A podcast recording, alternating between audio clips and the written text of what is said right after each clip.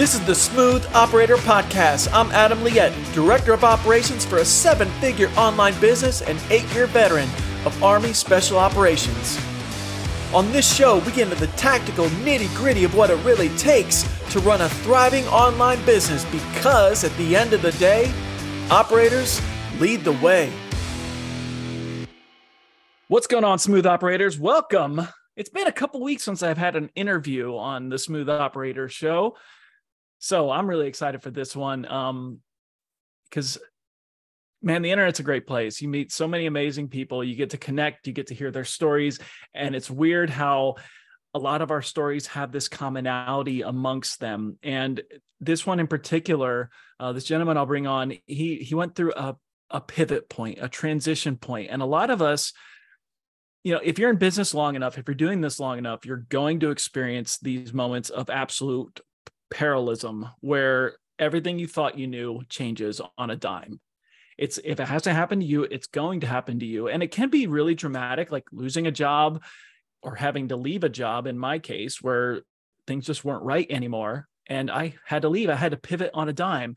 It could even be within your own business where you have someone that that leaves the company or market forces change. Pivots are coming.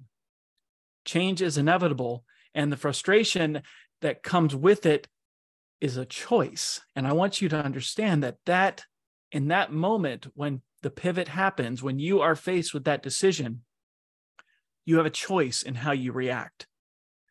Do you lament on it? Do you go, woe is me, and create 30,000 TikToks on how your life is so awful? Or do you get into action and start living your highest purpose and start creating the life that you want? That's exactly what my guest Andrew has done. He went through a pivot point and he leaned into it. He took it on and has managed to not only, it's not about survival, survival's part of it, but it's about thrival. I just made up a word. It's about thriving in that moment and finding a part of yourself that you didn't know was there and the places that takes you. So let's bring on Andrew. Andrew Bolis is he has 15 years of marketing leadership experience. He's driven revenue growth from Series A to E stages at multiple companies. So most recently, he was a full-time CMO at a Series B tech company, and currently he's a fractional CMO and business growth consultant. So what he does is helps build marketing programs that help build B2B companies, help them acquire new customers and grow their revenue. One of my favorite subjects when we get into marketing. So let me bring on Andrew. Andrew, thank you so much for joining Smooth Operator. How are you doing today? Thank you for having me on the show, Adam. I'm doing uh, great. Fantastic. Oh, so good to have have you on. I'm really looking forward to it after our pre-meeting, just kind of discussing how this was different questions we are going to go down, and I'll restrain myself to keep us within time. So I understand that you have a rather interesting origin story where you came from abroad, right? You weren't born in America. Did I read that right? Uh, yeah, that's correct. So I'm uh, Egyptian. So I was born in Egypt. My parents are Egyptian. Uh, that's where most of my family uh, still lives. Uh, and when I was 12, I actually immigrated to the US uh, there's even like a kind of an entire story around that. Uh, but but kind of the short of it is I, I came through uh, the I think I don't know the official name. The the casual name is the green card lottery. Um, where you know, so I, I immigrated, you know, sort of like once I came in, we all got green cards, which was nice. But even to sort of get through the interview process and get approved and stuff, um, kind of a lot of work uh, went around that. So yeah, so that was definitely an experience when I first came to the U.S., it was a small town. Uh, it was uh, it's called Erie, Pennsylvania, and this was pre-internet, so people have never even seen someone like me, uh, and there was no ESL classes either. So it was one of those, um, you know, I just had to like quickly figure it out. Luckily, I was only 12 years old, so it was you know like within a year so, I, I kind of started figuring things out. Uh, but that was an interesting experience in a lot of ways.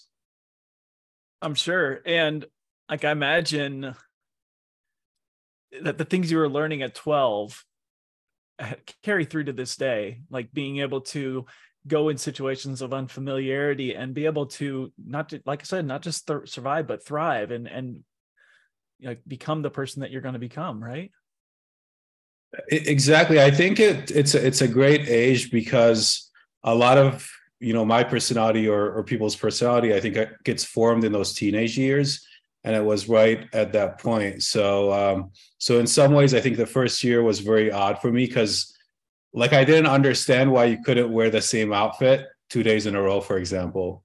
Uh like just weird and that's by the way that is an american thing. Like when you go to other countries uh some other countries people wear the same outfit for an entire week. Like they just don't so so like things like that like i would ask those questions and then i would sometimes hear the answer is well that's just how it is and uh as i got older i realized well a lot of these things are cultural right like there isn't really a right or wrong it's just a lot of it are, are norms and, and and and culture it's so funny um I, I get accused of it too because I I have this like one T-shirt I wear.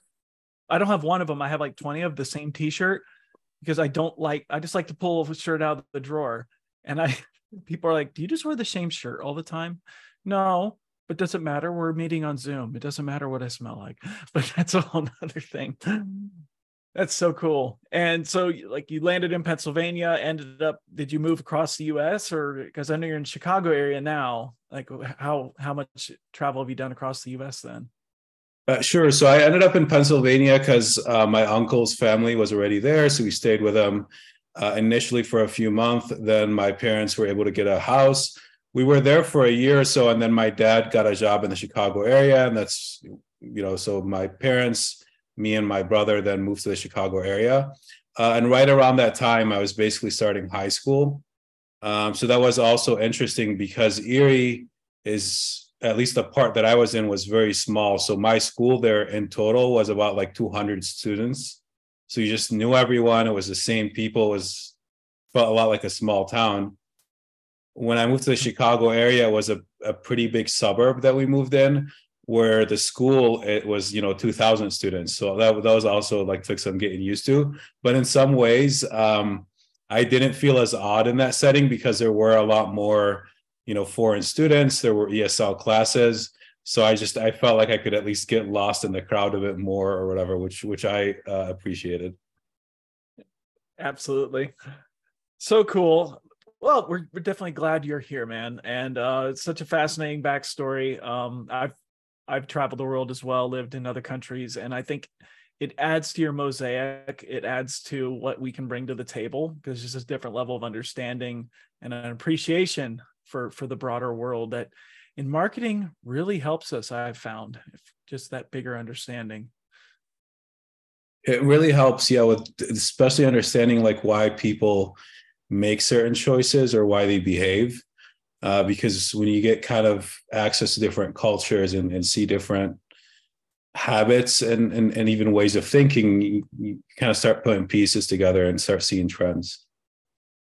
Fantastic. So I know you work primarily B2B, right? And one bugaboo of mine the last couple of months, I've been, I work a lot of, I work both sides of it, B2B and B2C in, in the types of marketing I do, which is fun because you got to do this mind flip. But um, I've noticed when I'm working with B2B clients, there's like this misunderstanding of marketing versus sales. And like they're like, where do these lines cross? Like, what is marketing in a B2B environment versus sales, and how do those two intersect? That's a great question. It, it's not always very clear. So I can tell you a lot of the companies I work with, it's been a mix. Like some companies, you were just responsible for a certain number of leads every month or whatever it is. And that's how marketing was evaluated. And then it was up to sales to follow up, work those leads.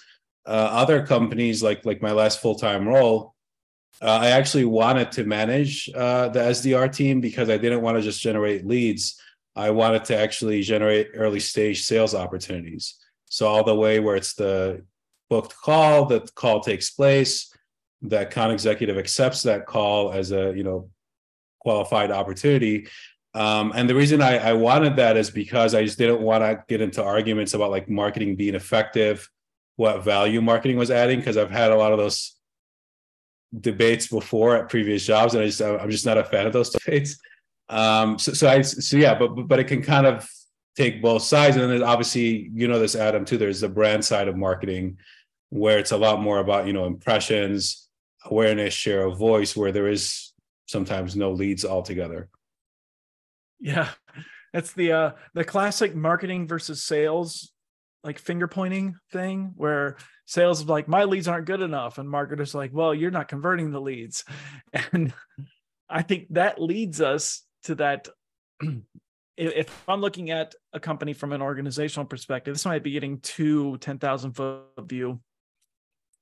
But like what is more important in your mind is it that better lead generation or conversion rate optimization I think it's a great question. So I think if you're going after SMBs and you have a huge, you know, target market, you're selling maybe a lower end or or a cheaper priced product, then it is a lot more about, you know, optimizing for conversions because any small thing will make a huge impact where as if you're selling something more high end um, and it's let's say the mid market or enterprise well, well at that point it really does end up being like how many sales opportunities is is marketing help generating. Um, because you know everything else is nice and everything else contributes but at some point like if you can't show that hey marketing is actually contributing to the deals and and the customers that the companies get um, you know you end up having to you know make a case for your budget and for resources and things like that as a as a marketer that's really interesting. I never thought of the price point being a differentiator there, where like the lower ticket. But you're right. Now that I think about it, I mean, conversion rate optimization on a $250 product is far different than trying to sell a high end $10,000 product, for example. Um, for those exactly yeah those sales professionals uh, they need they need at bats because it's a it's a different process that they go through when selling those the higher ticket items, right? Yeah, it's very different. So if you're selling something that's two hundred dollars, it often ends up being like an e-commerce store experience. Like it's not different than going on Amazon and just ordering that thing. So if you set up the store correctly, you have reviews, you have credibility, and you have some awareness a lot of the times you don't even need a sales team. It, it's just pure, we're going to run ads, bring in traffic, the traffic is going to convert, and we're going to keep optimizing everything, you know, in that experience. When you're selling a mid market or enterprise where you're talking 20, 30, 50K, or even 100K or, or bigger contracts, well, now you have a full buying committee on the other side, multiple people are involved in the decision, longer sales cycle. And, and that's when not only do you need a sales team, but the relationship between marketing and sales becomes, you know, sort of critical uh, in in the company's uh, ability to grow. Wow, that's really interesting. And um, if we look at that from a systems perspective, like an organizational perspective, what tactics have you seen, or what strategies have you seen, I should say, to help make marketing and sales tighter to make them work better together? Is there anything particular that is effective? So yeah, I'll give you two two ways to do it. One is more high level. So I think just from a goals perspective, uh, it helps if marketing is held responsible for I call it a pipeline goal that could be a certain number of sales opportunities that marketing generates or a certain value like when you estimate how much those opportunities are worth. Um, that makes it so that you know both marketing and sales are just then fully aligned like maybe each owns half of the pipeline number. Um, so that's very high level. The more tactical way to do it um, like i like to have like whoever's going to be doing the outreach like the bdrs or the sdrs like the cold outreach sit in marketing because then what i'm delivering to the sales team is fully qualified early stage opportunities, not just leads and hoping that the sales team follows up with those leads. Very cool. Man, you, you're speaking my language there because I love talking about having KPIs for everything and how if you're a leader and you don't give your team members a number to reach for, you don't give them a goal, you might think that instinctively you're making their job easier. You're actually making their job harder because they don't know what success looks like. So if you're hiring A players, people that want to achieve, and you don't tell them what that is, think about what you're doing to those people. You're you're leaving them in a state of perpetual angst where they don't know if they're doing a good job. So I love having that and and to make them shared KPIs, that's even next level because each everyone owns their own part of that responsibility. So you're almost forcing it's like accountability creates forced relationship. Yeah, like it forces them to get along. It's no longer like a nice to have. It's like they have to get along, or both of their jobs are at risk. Like both the marketing leader and the sales leader's job are are, are at risk if, if they don't get along. So yeah, so it, it just avoids a lot of. It's just a lot more efficient. Yes, efficiency is great. I love that so now you're you're in this growth marketing uh, consultancy is what you're doing now. How did this come about? Where you were like, what what jumped you off into this point? Sure. So my last job, I was a CMO at a Series B tech company. Uh, that ended in December because of layoffs. The company was expecting additional funding that didn't come through. They laid off about 15% uh, of the workforce. And even after I left, so my job was eliminated at that time. Even after I left, uh, I heard that there was even a, a, second round of layoffs. So at this point, half of the people I work with at that company are no longer working there. Uh, and the company was about 110, 120. Um, so, so yeah, so because of, I mean, obviously that was unfortunate for me. Uh, but you know, but but at that time, you know, I, I kind of had a lot of choices to. Well, first the job market was difficult because everybody else was getting laid off so i had to kind of get creative and think hey obviously i am going to try to find another job but what can i do in the meantime or what's my plan b um, just in case it takes me a long time to find another job absolutely yeah that led you here. So fantastic. But now you're working with you you i think you have a unique insight now because working for one company at a time gives you like great depth into that company and that particular you know product line or, or part of the service industry.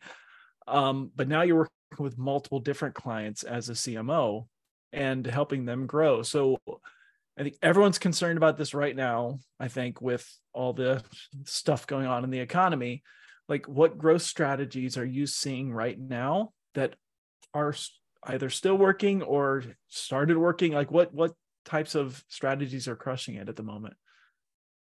Sure. And, and let me, I guess, let me start by talking about the ones that I try to steer my clients away from. Uh, and it's not because they don't work, it's because, so, so if you have a lot of funding or you're already at, let's say, 20, 30, 40 million, 100 million per year in revenue, um, you can do a lot of the regular marketing. Like you can do a lot of paid media, you know, you could do a lot of basically paid activities, uh, spend a lot on trade shows, all that kind of stuff, and still be ROI positive just because you have the budget to do it. Um, a lot of the clients I work with tend to be smaller, like some are bootstrapped, others are maybe five, 10 million in revenue. Um, but they just don't have that much budget for you know for marketing. So what i do with them at this point is um, i like to do strategies that are more kind of organic that yes they take time to work but over time they build brand awareness and create demand in a sustainable way. So and i'm happy to walk through like like the three that, that i like. You know one of them is uh, using cold email but using it in a way to actually add value instead of you know pitch the company uh, two is taking advantage of linkedin and that could be for the founder like helping them build a personal brand and then using that to get them on podcasts and get them speaking at shows and things like that. Or it could be an employee program.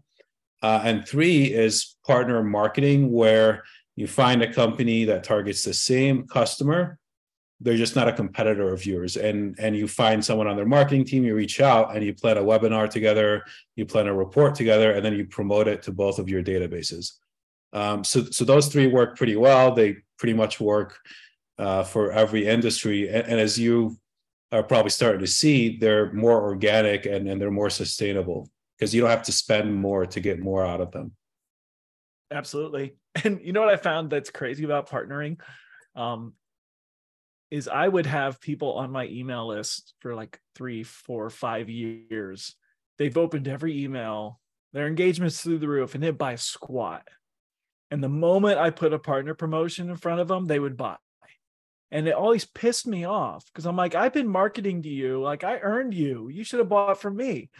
But here's the thing like, they were happy to get my emails, they were happy the value I was providing there, but they weren't ready to make the conversion until I put the right offer in front of them that did appeal to them. And then they purchased right away.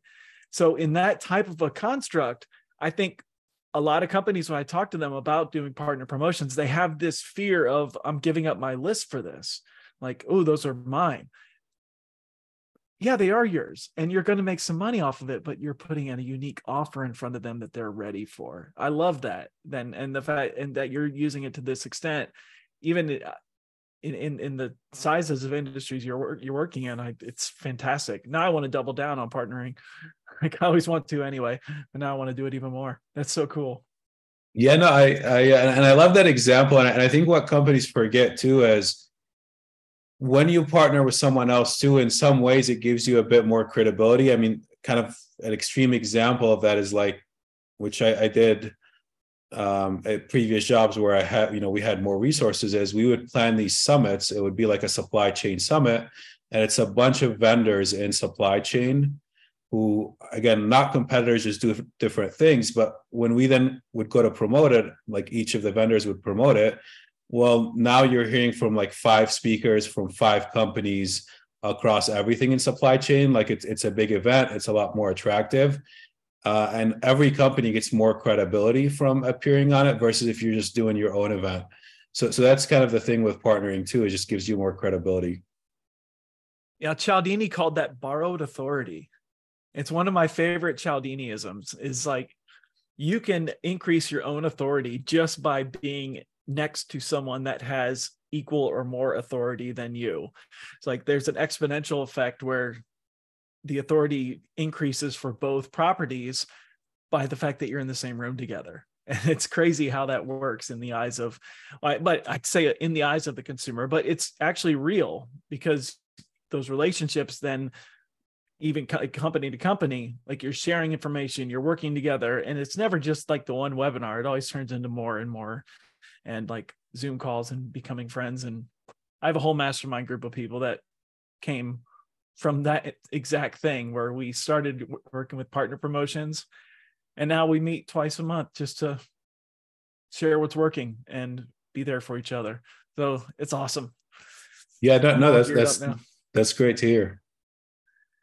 And what do you say? So working with these companies i the biggest roadblock i encounter is the ceo that doesn't want to have a personal brand. Um how how do you well first off if you get pushback do you push back harder and say no you have to do this and here's why or like what are some of the things that you've found that get people out of that nervous state of starting a personal brand? Because it can be quite there's a lot of like personal blockages that i think prevent people from doing that. Yeah and adam you're right like and even that word personal brand is is a bit of a loaded term. I think the way to think of it is like more of an online presence, more of an industry presence, more of like thought leadership is another way to say it. But um, so I like to do it in two ways. If they have competitors that charge more than them, um, I then will you know do some digging on these competitors, and I'll often find that sometimes it's just as simple as well the CEO of their competitor company has a published book, or the CEO of the competitor company has been running a podcast for two, three years. It's one of the biggest in the industry, or the CEO speaks at you know these industry events or whatever. Um, so that's a very kind of clear cut example. Uh, the other way I like to do it is too is I like to like show them like how it works in a different industry. Uh, so one of the industries I've been working in more recently because of a client is like virtual assistants ones that are overseas, right? Um, and when you look at those companies, most of them charge the same, but there's a few companies that charge double or triple the monthly fee for a virtual assistant as everybody else. And it's very obvious why. One of them Uh, one of the co-founders has one of the biggest Twitter followings. He has 150k. You know, he's he's had multiple successful exits. He has like a bunch of CEOs, founders following him, so he can sell the same service for two, three times as much. The other person is a published author. Her book was about using virtual assistants and, and, and leading and managing a company. And she's had a podcast for four years and she covers a lot of those topics as well. So, you know, so so like when they see that, it's like you can't argue with that. That's why these people are able to charge more. Um, because otherwise you become a commodity and it's kind of like a losing battle. You're gonna compete on price. Yeah, I think Dan Dan Kennedy would talk about that where if you're competing on price, you better be the cheapest or you lose. But if you can be the most expensive, that's a better bigger advantage than being the cheapest in his in his view. That's what I've always taken away from that conversation is you know the race to the bottom is a race to the bottom and you'll you'll never out walmart walmart in many ways right yeah no no and uh and, and you're a lot more susceptible when things go like when things happen that you just didn't plan for you're a lot more likely to to go out of business because your margins are so thin that anything like your ad prices going up you, whatever it is like anything can just take you out of business. Whereas if you're a premium offer and you are bringing in more cash you just have a lot more of a kind of a safety uh, blanket or whatever you or whatever you want to call it Absolutely. So I love those three strategies. I might steal one or two of them that if I'm not doing it enough right now. Um, that being said, I think like you talked about what bigger brands are able to do because like cash flow is not as big of an issue. They have bigger budgets. They have a lot more margins to work with. Working with the types of companies that you're working with and the breadth of companies, do you see an advantage that a startup has or that a smaller organization has versus a larger organization? And what are those advantages and how can we take advantage of that? Sure. So there are a few advantages. One is it's a lot faster to get things done when you're small. Like you don't there's no layers. You can just do something and apologize if you get in trouble for it. Like if the ceo finds finds out you just apologize. Um, and that's by the way a big advantage because the bigger companies there's like three layers so sometimes the best ideas, by the time they get approved, it's too late. You know, the trend has passed, whatever it is. Um, another advantage is small companies too is you can take more risk because you're small. You know, if anything, you have a lot more to gain than you have to lose. So you you don't have a big reputation to try to protect, right? So it doesn't mean that you'll try to do anything, you know, quote unquote illegal, but you can do things that are more you, you can say questionable or whatever because you just have like you can just take more risks um so so i think even just just both of those um is is is why you can still kind of compete and thrive being small. Uh but it is like i think it's actually even more fun. Like i feel like it feels more than like an action movie or whatever all the time where, where things are blowing up you know and and, and you're winning some battles and, and losing others Oh, I love you say like things are blowing up because that's just every day in marketing, I feel like. But the way to look at it from my perspective is unless I'm blowing something up, like I'm not really pushing it hard enough, right? And and that's that's that scrappy bootstrapped entrepreneur in me of push it till I blow it up. You know, what what do I have to lose? I think you you said it perfectly. Like we have nothing to lose because if we need to pivot tomorrow, we'll pivot tomorrow. Exactly. Yeah. And, and I think whereas like a bigger brand, you know, like if they say the wrong thing and you know becomes a public relations issues uh, issue, they can actually lose their current customers. And if they have a customer base, that's a lot of revenue. Um, they generally have a board, they have big investors that they're going to be hearing from as well. So th- they just have a lot more to lose and a lot more, you know, ties, people that they have to keep happy and things like that. Yeah. And in this current state of affairs, it's like the but you just say the Bud Light effect. That's all you got to say, right? Everyone, everyone yeah. knows that by now. So awesome. Well, one of my favorite topics with marketing is everyone brings it up, and I'm going to as well because it's what we all want more of. And I'm I'm I'm always geeking out about different strategies, but it's lead generation. So what are some of the best practices or some of the strategies that you've seen really work for lead generation apart from paid media? Most of us can't really get to that yet because we don't have a proven process or the upright outright funding for it. But what are some of the ways that you've seen really work for your lead generation? So I'm I'm a big fan of doing cold outreach, but doing it in, in, in an intelligent way. And, and, and, let me like explain what, what I mean. So one of the companies I worked at, they sold market research insights to CPG brands um, and, and and basically consumer goods type of companies.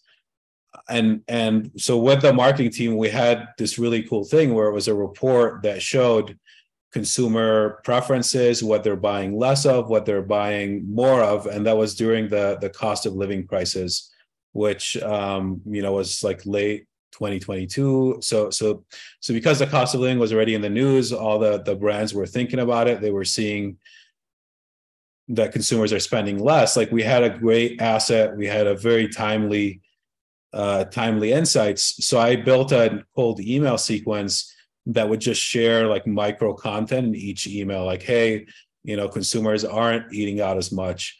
Uh, instead, they're um, actually buying more groceries and and making the food themselves. So that's great for you know companies that whatever sell their products in in grocery stores. It's not so good if you're a restaurant.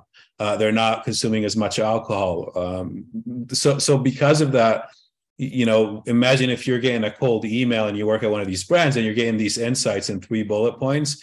And the call to action is, hey, let me know if you'd like the full report. Like there's no even link or anything so so that so yeah so, so that's usually very effective and a lot of companies can do this kind of stuff it's it just that they're gen- they're usually just not being you know creative or, or resourceful enough it's t- oh man it's taking like every part of a old you know old school, not old school but like a good lead market lead generation strategy with ads where you have those like curiosity bullets to bring people in but you're it's an outbound lead generate oh dude you flipped it upside down.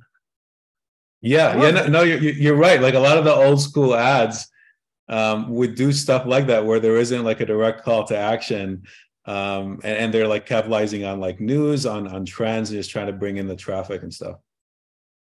Oh man, okay, I am trying this. That's my project for the week now. like I'm going to try this because it's brilliant. Um, from a tactical perspective, obviously we're talking about a lot of emails, we're talking about a lot of messaging and like you got to give people like a system to keep it straight otherwise they're going to eventually lose their mind a little bit like how do you organize this do you use a crm like what what what types of tools do we need to put in place to execute the tactical end of this strategy sure so you definitely need an email outreach outreach uh, tool um, there's a couple I mean, there's a lot of them. There's a couple I like. There's one called lemlist, which is pretty popular. Uh, another called Mailshake. Um, and what those tools will do is like they allow you to import in contacts. Um, they do this thing where they call it like warming up a domain name. Um, so you don't want to use your main domain name to do cold email because if people you know block you, mark you as spam, then when you have an employee in the, your company sending a manual email out to someone else at another company that email you know might end up in that person's spam. So you generally get a new domain name. Uh, these tools sort of warm up that domain for you. They allow you to import your list do your sequences and then they just kind of you know execute the entire thing and then obviously you look at the performance stats and use those to, to make tweaks and, and, and improvement awesome i haven't heard of that particular um, piece of software, but I'll be checking it out after our call today because I'll probably sign up. it's brilliant, man. I love it because it, it it it it strikes the right amount of curiosity and a, a little bit of fear, but it's not like fear for the sake of it. You're just sharing real life data on what is actually happening right now. That's already at the top of everyone's mind. So it's getting that that lead magnet framed for the current here and now I think that that's a big part of the success is that it's what what's on everyone's mind already. Um, and I've heard this before, but like you need to get into the conversation that everyone's already having in their in their head like that's how you be really successful as a marketer. Yeah. Yeah yeah and, and and if i if i made to like so what i like to do too like after the sequence is done let's say it's five six emails you can at that point try to set up a call with sales. You know some people might be interested but if you even want to sort of hedge your bets even more um, you invite them to like a webinar or some kind of event like online virtual event that you're going to do could be even like a zoom call whatever it is. Uh, and ideally it's on that same topic that you've been touching on in the sequence. So it's hey you know in my case it was hey so we're doing a webinar on the cost of living crisis and we actually have you know our ceo talking to these two other experts on this topic. Uh, again this this would be a webinar that we would have planned anyways. Um, you know with with the marketing team is you know because we did one every month or two but but now you know they don't have to even commit to talking to anybody on anybody on your team. They just have to register for a free webinar um, as a next step. Uh, and after the webinar obviously you can always follow up and they're a lot more likely at that point to, to reply uh, and be interested in talking to someone on your sales team. Does that phrase still work for you, webinar? I find in some industries it doesn't, where where people come into webinar jaded already and expecting the pitch. Or do you still use that phrase? Yeah, no, no, you're right. Like, um, uh, there are better. Like, so like if you say it's like a panel discussion, if you say it's a workshop, uh, but but I understand what you mean. Yeah, it's so overused that it's kind of the, the whole phrase is kind of burned out at, at this point. Yeah. Um, one, of, one of the things I've been experimenting with lately actually is like LinkedIn audio events, uh, where it's similar to Twitter Spaces, but it's on LinkedIn. So when you go live, uh, all your connections see that they get an alert, they see that you're live. Uh, and whoever you have on as a speaker too, like all their connections see that this person is speaking at this event. Uh, and because it's audio too, it's like yeah, like anybody could yeah. open in the background. So those will actually work pretty well. Um, so that's kind of one one creative way to do it as well. Oh, dude, that's awesome. Because you don't have like all the pain in the butts of I don't have the right link. Oh, I can't find this. Oh, I'm at my computer desk. I can't do that. Like go and and oh, GoToWebinar won't install. Like you take so much of the tech that drives us crazy anyway, and you just take it out of the equation and go to for the platforms that they're already on anyway. Yeah, yeah, no, no, exactly. And because it's on top of a social media network there's this like network effect so sometimes right. so if people like people will find out about it because others they're connected to are attending the, the event. So you get like so it's a lot like you don't even have to necessarily have a lot of connections. A lot of the times that's how people see it. They see that so and so is attending this event in their notifications and they end up finding out about it that way. One last question on this is that list that you're starting with that you're putting into this tool is this one that you're curating are you buying it or you, like how are you coming up with that seed list uh, sure. So I like to use tools like like Apollo.io is is is a good one. Like ones that just let you build uh, lead lists, but can also be very smart about segmentation. So you can say, you know, I want CEOs at these types of companies with this kind of revenue uh, in this region um, who like there's so many parameters that you can use that then so you're able to align the list with your sequence to ensure that it's going to resonate basically um, if, if that makes sense so yeah so i mean you could use you know a tool like that um, again i I know cold email like like it has a bad rep because most companies use it wrong. Like most companies spam people and they just annoy people. But imagine again if you're like in you know the example I shared, you're the head of insights at a consumer brands company, and you're just getting these short email sharing data driven insights with you for completely free and there is no ask like you don't you don't have to opt in nothing i mean you know you're either going to like it or you might dismiss it but you're at least not going to be annoyed with it so, so, yeah. so that's kind of the big thing. Like, I, I feel like the bar is very low with cold email. Um, you know, if you, as long as you're not just pitching right away, I think you'll be fine. Oh, don't pitch right. Don't pitch right away. Oh yeah, that's right. Yeah.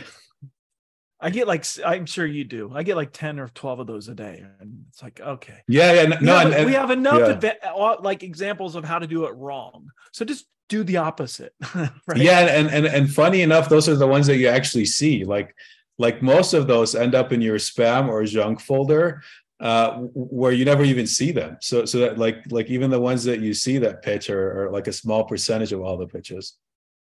Oh yeah, that's for sure. So cool. Well, at some point, like in the company's growth, I, I know a lot of people listen to this show. They're they're working through the ranks. They're getting up, working up to seven figures. You know, we're trying to get there.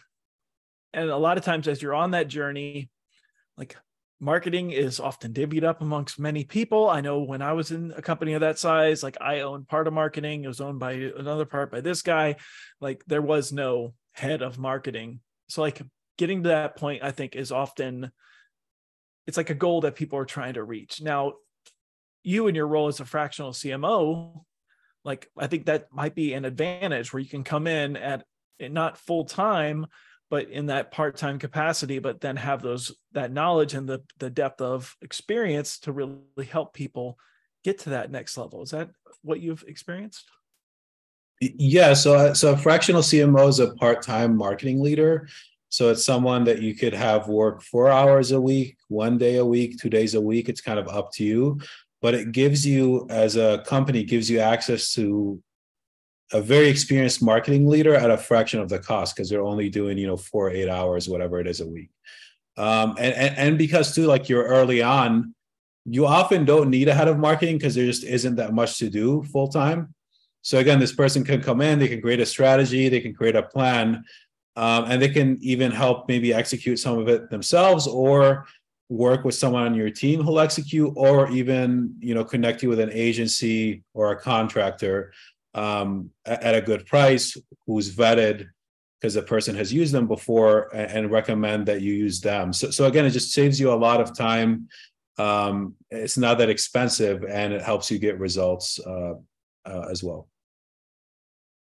Awesome. And when you're doing that, like you're delivering the strategy, do you also like, I'm a big systems guy. Like, give me a project management system. I'm a happy camper because I just love to organize it. I don't know, dorky fact about Adam. Uh, do you give them those types of systems to follow as well, or is it just kind of depend on the client? Yeah, I think that's the other advantage too. So I typically have playbooks. Like if you know if I'm going to create a report, you know here's the steps to do it well. If I'm going to do a webinar, if if we're going to attend a trade show, even if we're going to do cold outbound, you know here because I've done this before. Here are the best practices. Here is the steps uh, and then I'm often too like, you know, in their project management tool, like Asana, Trello, whatever it is. Um, so so I like to do to also just create those create templates in there so that they have those templates. They can always copy them, you know, every time they want to do an event, every time they want to send out an email. They just know now you have the almost like a checklist that they can use um, to kind of execute that tactic. Speaking my language, brother. I love it. So cool. I've really enjoyed going down this rabbit hole with you, Andrew. It's been super fun. I have more ideas than I can possibly do tonight, but I'm going to try. Uh, it's only like seven o'clock. We're finishing this. I can, I got plenty of time. Um, in the meantime, for the, for the, our listeners, if they, if they're ready for that jump, if they're ready to bring in someone with your expertise, where can they find you and, and how can they get started down this pathway? Sure. So the best way to find me is LinkedIn. Just look up my name and send me a connection request on there. Um, and again, just even having a call with me, the, the first call is free. Like at a minimum, I'll share some ideas that if you can execute on your own or your team can, you know, you'll walk away with tactics, strategies for free. Uh, but the, at the end of that call too, if you feel, hey, like you need my help, you know, at that point, you know, we'll, I'll kind of share how I work with companies. But either way, just through connecting with me, you'll get some benefit. Uh, I also post a lot on LinkedIn, so you'll be seeing, you know, strategies, tactics that I just share through my posts as as well. So it's just a great way um, to kind of stay in touch and and on the latest that, that I'm working on.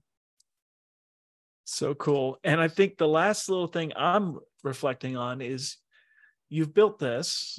You're comfortable in you know and making a living with this. And your lead source is linkedin. Like we've done this without going through three months of build of your own website and 17 funnels right? It's been about that connection. And i think that goes right back to what you're talking about with that the power of organic and like reaching people in that level right Yeah, and it's uh I mean, you know, people say this all the time now, but it's like people buy from people. And you know, LinkedIn it allows you to have that personal connection, you're a face, you're a name, you know, even just when they start following you or connecting with you and seeing your posts, they at least know what you do. So, you know, in a in a couple months when they need someone who does that, you're going to be the first person that comes to mind and at that point they're going to be reaching out. So so yeah so linkedin is not this like magical thing but you know it's a great way to nurture uh, connections and it's a great way to stay top of mind for you know people you're targeting uh, that could become potential customers one day. So cool. Dude i've had such a good time talking with you. Like i said i got ideas for days. So this is dangerous. My wife will be mad at you. I'm kidding I might not be making it out of the office for a little bit. All good things, man. Um, before we jump from here, um, any, I, I did. Oh, the the question I do like to always ask. Um, I'm a big reader. I love books. Got this whole bookshelf next to me. If you could pick one book on marketing for all of us to pick up, what is that book that you would recommend to everyone? Or maybe not even on marketing, just on sure. life. So, so the the latest one that I've I've been reading because uh, everybody's recommending it. It's it's I think it's a, a hundred million dollar offers by Alex Hormozi. Yep. Um, and and that one, there are marketing things in there, but but it's even like his approach to business, like how to pick a market, how to pick, you know, an audience, how to create what he calls the grand slam offer.